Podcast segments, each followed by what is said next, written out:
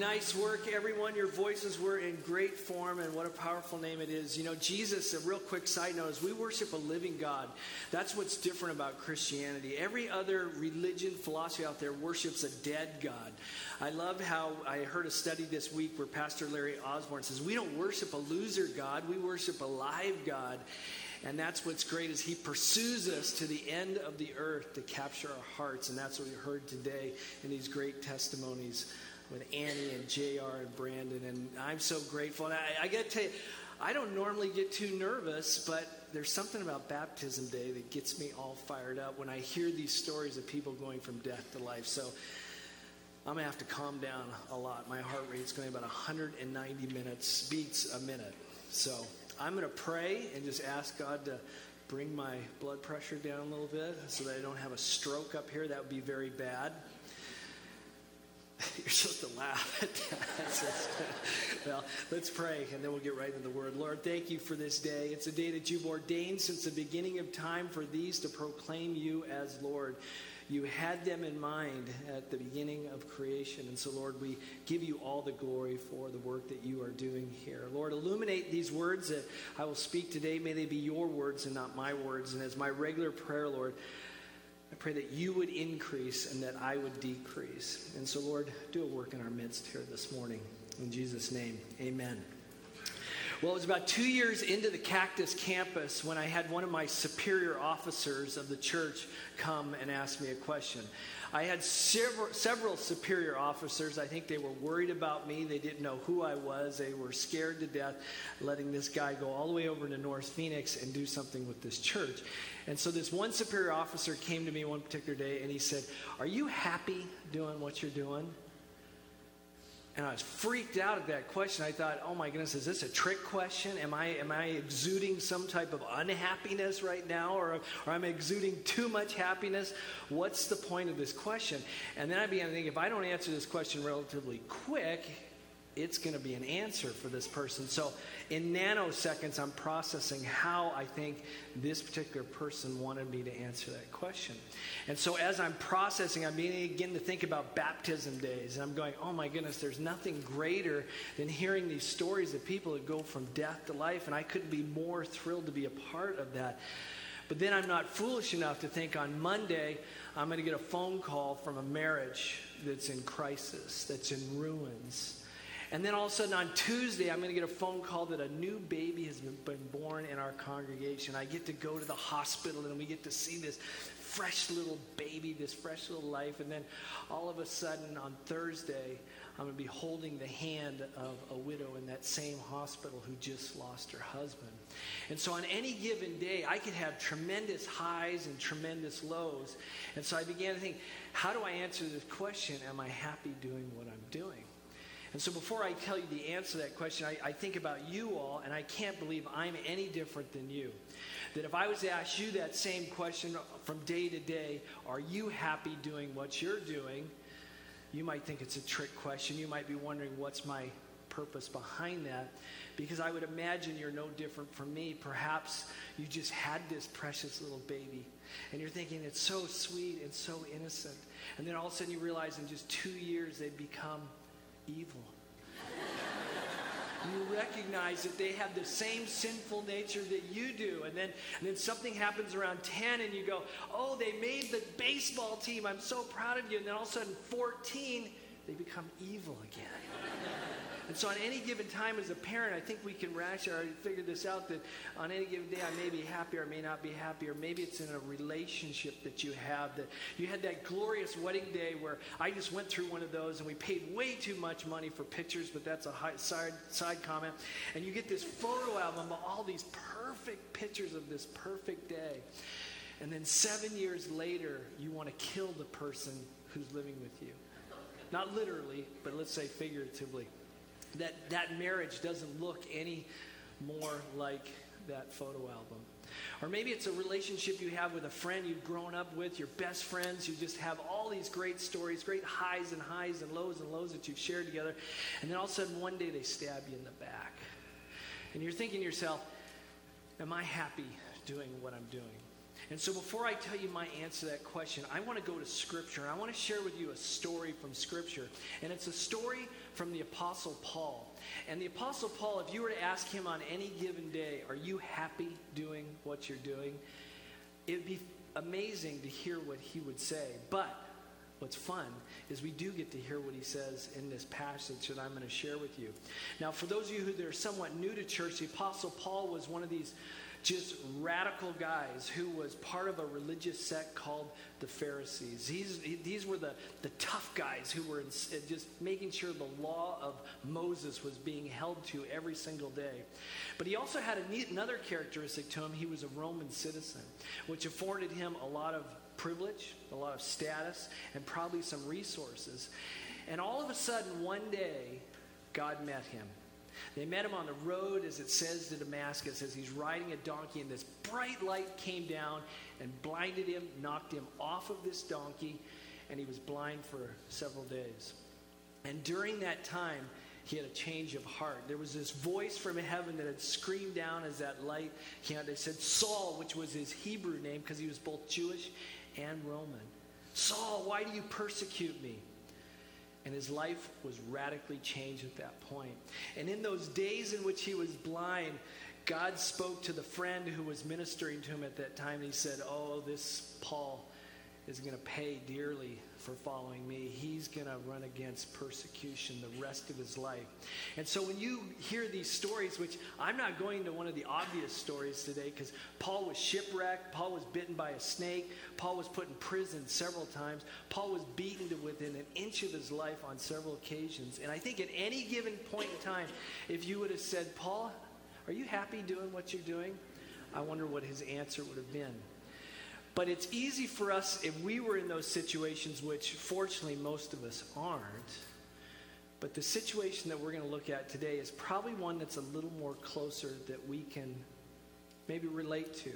And then we're going to hear specifically how Paul responded to that. And I'm going to tell you that Paul responded each time to these types of trials and tribulations. Because one thing, whether you're a Christian here this morning or you're not a Christian, I promise you this, and you can take this to the bank, there will be trouble this side of heaven.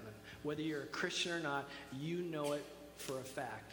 And so we're going to read about one of these times where I think we can relate to this story of Paul. So I want you to turn to the book of 2 Corinthians and get to chapter 2. And we're going to go through that passage, just about 4 verses. And I'm going to lead you through a journey of when Paul reaches this crisis of, am I happy doing what I'm doing? And then we get to hear his response. And then we get to hear his lesson to us this morning of how we're supposed to respond in those circumstances. And then we're ultimately going to hear where that power comes from to respond. And so if you're there, 2 Corinthians chapter 2, I'm going to begin in verse 12, and it's going to be up here on the screen for you. So it says, when I, this is Paul, came to Troas to preach the gospel, even though a door was opened for me in the Lord. In verse 13, and I've highlighted here, my spirit was not at rest, because I did not find my brother Titus there, so I took leave of them and went on to Macedonia. I just want to key on that little phrase there, my spirit was not at rest. Troas is a little city that's in Turkey, and then he decides he was supposed to meet Titus there. And Titus, it was very important. Not only was Titus his buddy, so I think he was looking forward to some of that story of Paul. Paul traveled all over the Middle East, all over Africa, all over Europe, to share the gospel. And I think in a little part of him, he was lonely, and he wanted to see his brother Titus. And so he was a little unrest about that. But more importantly, this is the book of 2 Corinthians. And so that would indicate that there was a first book of Corinthians. And so there's a book called 1 Corinthians. And that was a letter that Paul wrote to this church in Corinth.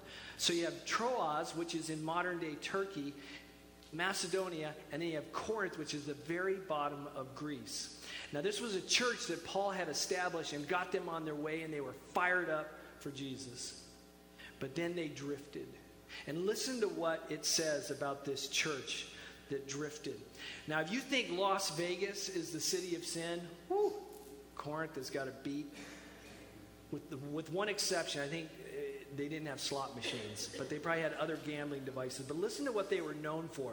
They were known for their selfishness, their worldliness, their sin, their sexual perversion, their incest, their idolatry. They fought with each other. They took each other to court. They were confused about marriage. They were confused about singleness. Divorce was rampant. They abused their original freedom in Christ and took it as a liberty to do anything. And so Paul had written this letter in 1 Corinthians to this church, calling them out and telling them to repent and go back to the ways they know how to live. And Paul was anxiously awaiting to hear how that letter was received. He didn't know if he was going to be hung when he went back to Corinth. He didn't know if he was going to be beaten. He didn't know any of this. All he knew was he needed to hear a response, and that response was going to come through Titus. And so his spirit was not at rest. Now, not like being shipwrecked or bitten by a snake or in prison. I think there's several times in which we find our spirit not at rest. It could be at work. It could be at school. It could be in our neighborhood. It could be in our home. It could be anywhere where our spirit is not at rest. And that can take us on a journey here or there or everywhere. And sometimes it takes us to places that aren't very productive. But here's the great good news of this passage. As we continue to read, we hear what Paul's immediate response is.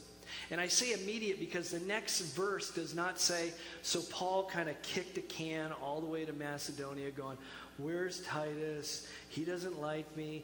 Those dumb Corinthians, why don't they ever respond? No, he didn't do anything like that. Look at verse 14. Notice something about Paul, that he doesn't stay in this moment where his spirit remains at unrest for too long. He says, but thanks be to God, who in Christ always leads us in triumphal procession. I just want to stay there for just a minute. Paul immediately gave thanks for his situation. He did not dwell on it. We don't hear any of this lamenting. We hear an immediate awakening and thanks to God for this situation, because he remembers this.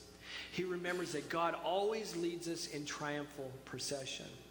Now for us, that term triumphal procession, it doesn't ring true for us as it did in the Roman Empire. Up on the screen you'll see some archaeology that was dug up, and this is scenes from all over the former Roman Empire. And what's significant about this, and why we know it was a triumphal procession, and what a triumphal procession was, when the Romans came into town and they conquered you, they threw a big party.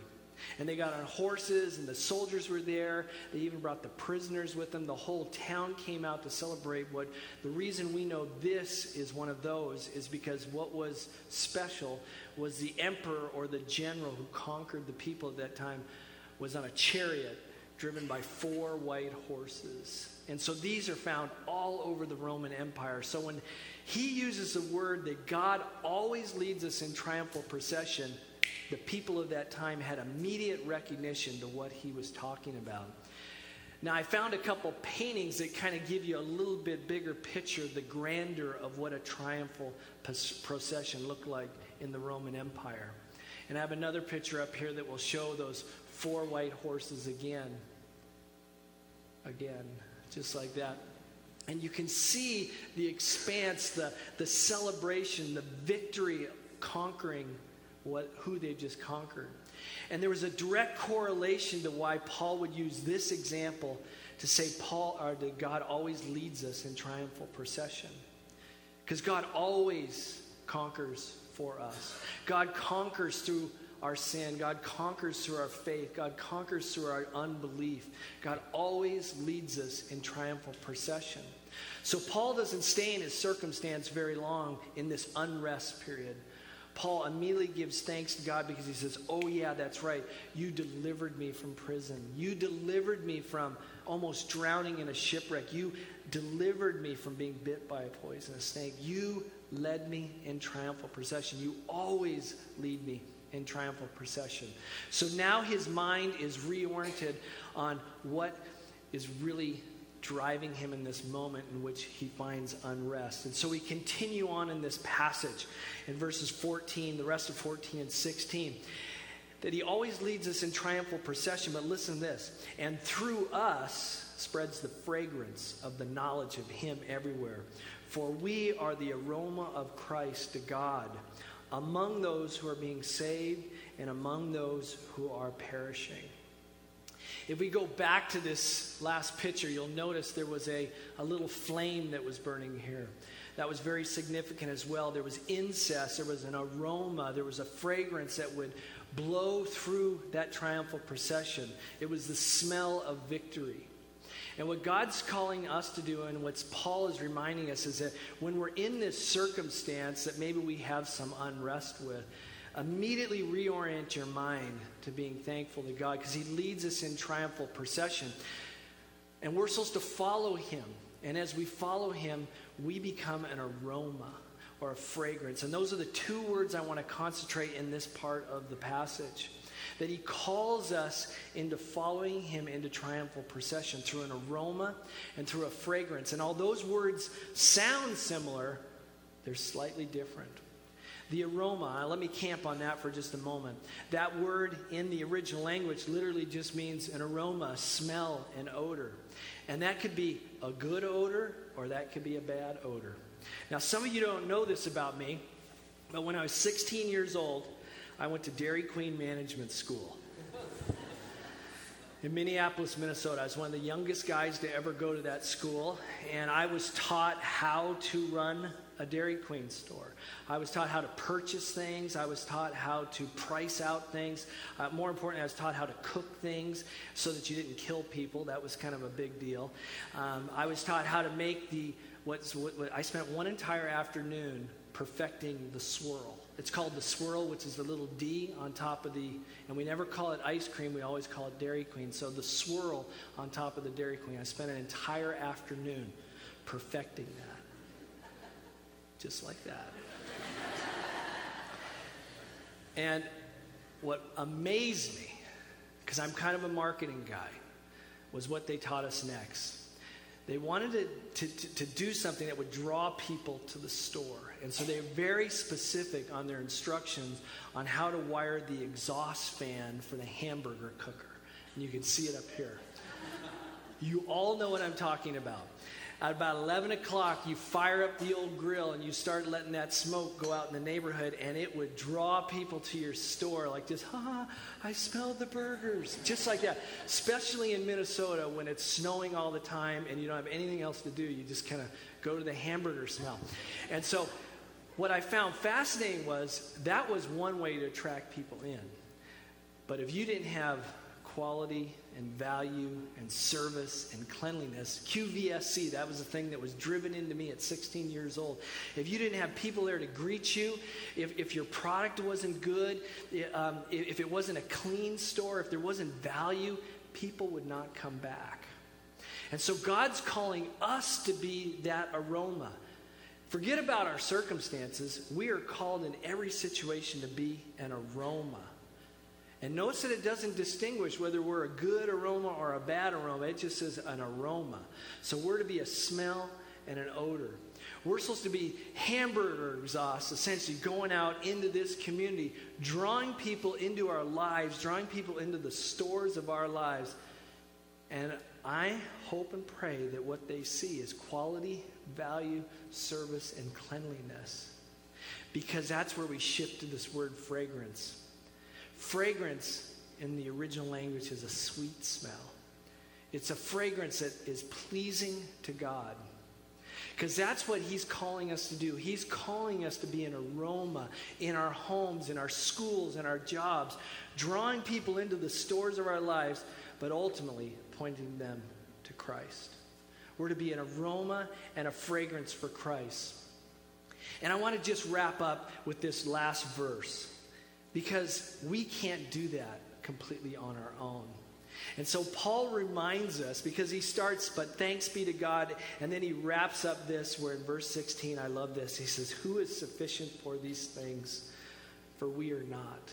Like so many peddlers of God's word, but as men of sincerity, women of sincerity, as commissioned by God in the sight of God, we speak in Christ. So we can blow as much hamburger smoke out into the neighborhood as we want. But we are not sufficient in our own strength to draw people to Christ. We are commissioned by Him and we speak in Christ. It is not about us. It's not about our circumstances. It's that Christ has already led us in triumphal procession. And what's fascinating about that triumphal procession, I mentioned it at the beginning and maybe you didn't catch it, but it was the living and the dying that were brought through in procession. The ones who were the conquerors and the ones who were conquered were part of that procession. God, through Paul, is telling us we are to be an aroma, a fragrance, this sweet smell that's pleasing to God among us, because people are being saved and people are perishing. There are people in our lives right now that are dying who have never smelled this aroma, have never smelled this fragrance. And so Paul is reminding us that it's not about your circumstances. And trust me here, I'm not discounting any of your circumstances. There's going to be stuff you're going through that I admit and I know is hard. I've gone through some things that are hard. But you can't stay there that long. That's why you're part of a church community. We help build you up. We help strengthen you, encourage you to move through that time so that you can say confidently, but thanks to God because He leads us in this triumphal procession. Now, I know you've all been wondering. I've had people say it since I walked in here. I heard people murmuring in the background when they saw the title of this sermon. What does a cactus smell like? Now, they don't teach you those types of things in seminary, I'll tell you that. They come up with much more eloquent sermon titles.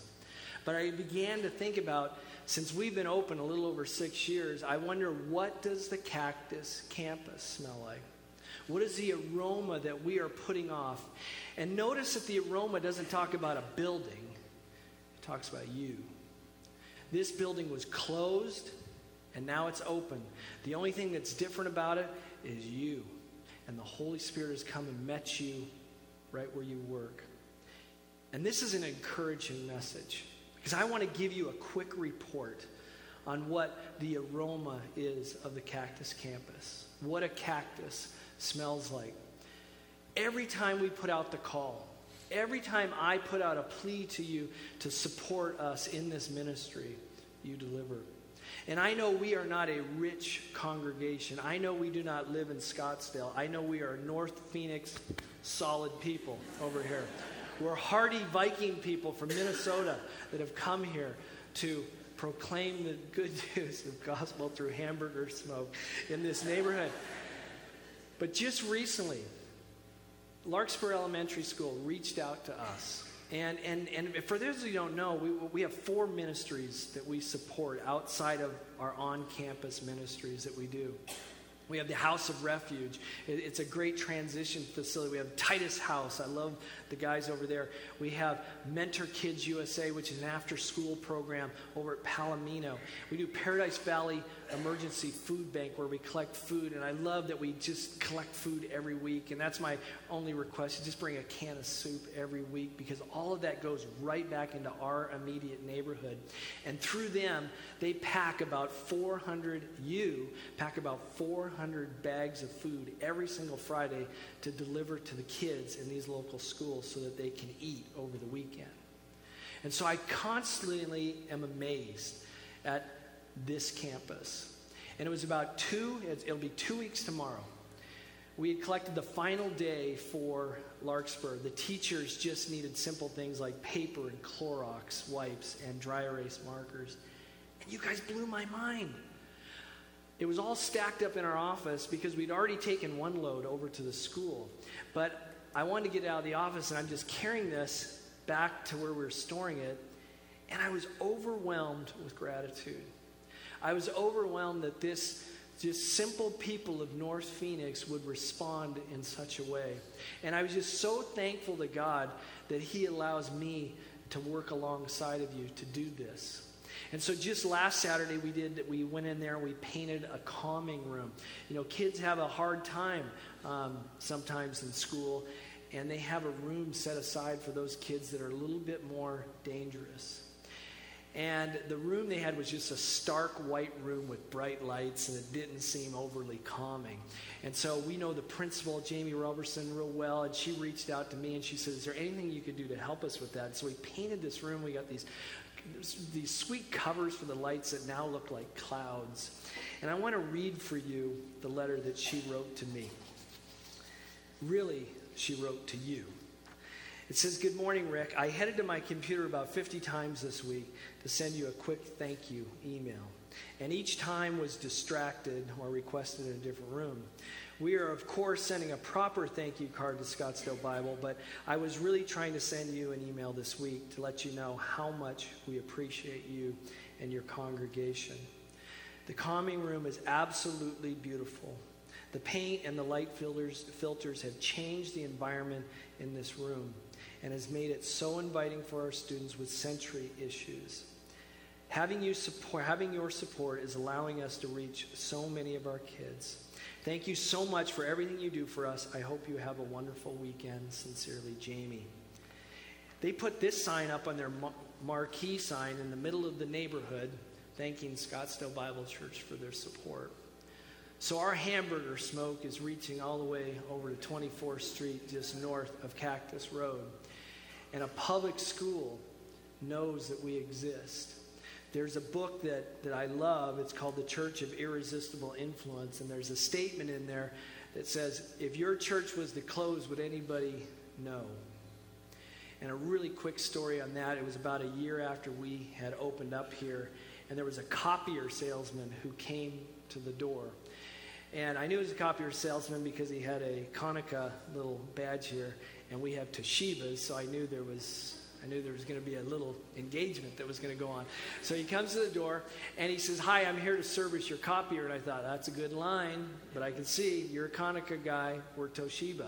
He says, no, I have the contract right here. And what was amazing, it was a contract for the old church. He didn't know the church had been closed for about 2 years. And I got to tell you, I keep a reminder of that on my desk. This is a little jar filled with keys. And these keys went to all the padlocks for all the chain link fence that was wrapped around this property when it was closed. And it's just a gentle reminder to me when I met with the Episcopal Church. They said, don't lose sight of this community. We did. And we died from the inside. We died from the inside. So what I'm trying to do this morning is to encourage you from the inside to be an aroma, a fragrance. And what I'm excited about is we have about 150 to 200 new people that have called this place home over the last year. There's now between 600 and 700 of you, and I'd like to get you all involved. And so I've got two things that I want you to think about today. Actually, 2.5. One's really easy, but two things that I want you to think about today. Next week, we're going to have a serving fair. And at that serving fair, we're going to highlight all of our ministries. The ministry leaders are going to be there, both on campus and off campus. So if you're going to be here next week, make sure you go see one of them and see how you can get involved in this work. And I'm just trying to make it easy for you. You don't have to do what I say. You can do this anywhere you feel led to do, but I want to give you an easy access point to that. But statistics also say between 20 and 30% of you will not be here next week. And so I want to capture you today because right now you're feeling moved and you're feeling called. And so I printed up some cards for you. And either you were given them on the way in or you can grab one on the way out. But I would love for you to just put your name on there. If you're not involved in some way, some fashion now, just put your name and some contact information. You don't have to say, hey, I really love walking dogs. I really love any of this. You don't have to say anything. Just put your name, and I will contact you and spend some time with you and find a good fit for you on this campus or in this community. But I want to encourage you. We are a blessing to this community. But there is so much more to do. And this is a time in which we get sharpened. Because that can only happen, because I love that passage when Paul says, who is sufficient for these things? And he says, oh no, you're not. And you're going, Rick, you've just spent about 30 minutes or so telling us that we are the ones. Well, no, it's Christ who works through us. And that's why you're here this morning, is you're being reminded that it's Christ who does this work through the power of his resurrection. Because through that resurrection, he is ultimately now leading us in triumphal procession today and when he comes again. And when he comes again, there's going to be a loud trumpet, and there will be a big triumphal procession, because Jesus has already conquered the world. When I said that you can promise, or I know all of you, Christian, non-Christian, know this, that there's trouble in this world. But he says, take heart, I have overcome the world. And when that final procession comes, what a glorious day it will be. And so I want you, if you don't know this Jesus, to be a part of that. And so I would love to talk to you as we pray here to close. Oh, I said 2.5. So we have a serving card, we have a serving fare, and I want you to grab some of these as you leave. In 2 weeks, we have our big trunk or treat, and there's a neat hole that fits right on a doorknob. And so you can put those in your neighborhood. Do it at night so no one's looking. If you see... If you see they have the ring or the nest or whatever it is that has the camera on it, then put a ski mask on. And then, no, don't do that, because then you'll call me from prison, and I don't want you to do that. I didn't answer my question, did I? Are you dying to know what I answered? So this whole message was playing through my head in nanoseconds when the superior officer said, "Are you happy doing what you're doing?" And I thought for a minute. I knew I had to answer relatively quickly, because he would think I'd given the answer by not answering. I said, I don't think God's overly concerned with my happiness. I think he's more concerned with my obedience. He's more concerned that I would be walking in his will than my happiness. Because he said there will be these momentary afflictions. There will be trials. There will be tribulations. But don't focus on that. Thanks be to God who leads us in triumphal procession, who calls us to be an aroma of fragrance for him. And just in case you think it's about you, remember that you are not sufficient for that. It's Christ who works through you. So my hope and my prayer today is that we would desire more of the object of our happiness, which is Christ, than our happiness. That we would desire Christ more than our healing, Christ more than our sad times, Christ more than our circumstances. That's my desire. Because with that, this passage I want to leave you with is a passage that really changed me when I got to thinking about that question, am I happy doing what I'm doing? And it's found in Philippians 4. And Philippians 4:13 is the one you always know about. It's the one, I can do all things through him who strengthens me. But if you look at the verses before that, this is how I answered further that question. Paul says, not that I'm speaking of being in need, for I have learned. That's something that doesn't just come immediately. Through our circumstances, we learn this, that in whatever situation, I am to be content. I know how to be brought low, and I know how to abound. In any and every circumstance, I have learned the secret of facing plenty and hunger, abundance and need. Now I can do all things through Christ who strengthens me. Now you know what a cactus smells like. It's not hamburger smell. It's a sweet fragrance, a sweet smell that Christ has done a great work in your lives, and you want everyone to know about it. Let's pray. Lord, we are grateful for your timeless truth, your timeless message. And Lord, I pray for those that are here today. I did not mean to make light of any of our circumstances, because those are real. But Lord, I wanted to encourage this congregation that you have already conquered that circumstance. May we have been reminded of it today. May we be pointed to you. And may we continue to be a light. May we continue to be aroma, a sweet fragrance in this community. Lord, I'm thankful for this place. And there isn't a day that goes by that I don't believe this is exactly where you want me to be. So thank you. In Jesus' name, amen. So let love be genuine. Hate what is evil and hold fast to what is good. And you just heard what is good. Christ working through you. Bless you, and we'll see you next week.